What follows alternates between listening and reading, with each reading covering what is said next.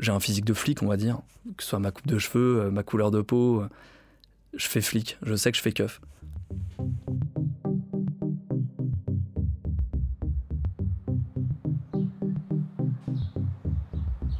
Mes proches le, ne le voient pas du tout comme ça. Mais, euh, mais ça se voit parce que je vois comment les mecs me regardent dans la rue maintenant. Je peux passer devant un petit stade, euh, je fume ma clope, euh, je vais jouer au foot avec des potes, mais il y a une bande de mecs qui squattent devant. On va se regarder, moi et eux, et on va tout de suite comprendre. On va tout de suite comprendre qu'on s'est reconnus mutuellement. Enfin, moi, je les reconnais, je, je reconnais rien de particulier chez eux, mais eux m'ont vu. Donc, s'ils m'ont vu, c'est qu'ils ont une certaine expérience de la police aussi. Donc, forcément, ça, instaure un, rapport à l'autre un peu particulier.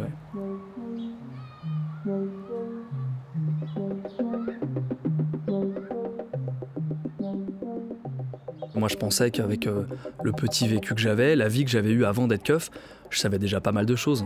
J'avais déjà vu deux, trois bricoles, j'avais déjà fréquenté des gens très très différents les uns des autres. Je m'étais dit, je suis pas dupe de pas mal de choses. Et en fait, ça n'a rien à voir. À mesure que tu avances, quand tu bosses, forcément, il y a toute un, une sorte de grille de lecture qui vient se calquer sur le monde, un truc qui se met entre toi et le monde, et tu le décodes différemment. Je vois des trucs aujourd'hui que je voyais pas avant. Je comprends les choses de manière un peu différente. Quand on passe devant certains types de commerces, par exemple. Le commerce typique de la cité, t'as le kebab, le loueur de bagnole, le petit resto un peu, euh, un peu moderne avec des lumières violettes, le bar à chicha tout opaque, euh, avec des vitraux noirs partout, euh, MTV à fond sur tous les écrans. On sait ce que c'est qu'un mec qui prend de la drogue, on sait ce que c'est qu'un mec en vend, on sait ce que c'est qu'un mec qui a un bar qui va servir uniquement à blanchir de la thune, la clientèle qu'il y a, les problèmes que ça génère, euh, les poivreaux, les indiques, etc. Ça ouvre un peu les yeux quand même.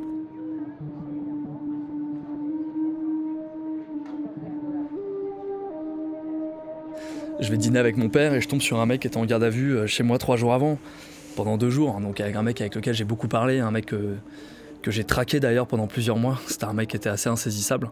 Je tombe sur lui comme ça en pleine rue, il vient me saluer, il vient saluer mon père, il pense qu'on est flics tous les deux, donc euh, il l'appelle commissaire ou je sais plus comment il l'appelle, mais c'est bizarre. Ça te rappelle à ta vie professionnelle tout le temps, elle se rappelle à toi tout le temps.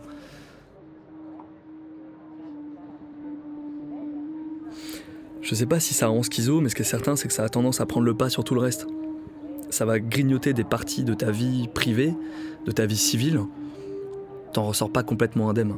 On n'est jamais complètement étanche. Pour l'instant, ça n'a pas encore abîmé ma capacité à tomber amoureux ou à me faire des potes ou à être détendu. Mais il euh, y a des discours de la part de certains de mes amis ou de ma famille que je peux plus entendre, par exemple. Trop angélique, trop naïf, trop candide, ou alors un peu, un peu grossier. Tout est beaucoup plus complexe. Tu peux avoir agi pour la bonne cause, avoir fait des trucs terribles, fait des trucs euh, dont tu peux te sentir très très fier, mais qui vont être jugés très négativement par ton entourage. Donc il y a des choses que tu apprends aussi à ne plus partager. Tout est gris en fait, il n'y a plus vraiment de blanc et de noir, il n'y a plus de bons mecs, de mauvais mecs. Arte Radio. Il faut pas que ça se calcifie, il faut pas que ça reste euh, mort au fond de soi et qu'on traîne ça toute sa vie, bien sûr. Point com. Mais néanmoins, ça se dépose de plus en plus. Ça fait des couches qui s'accumulent. Et euh, c'est pas toujours évident de les partager. Mais j'y arrive.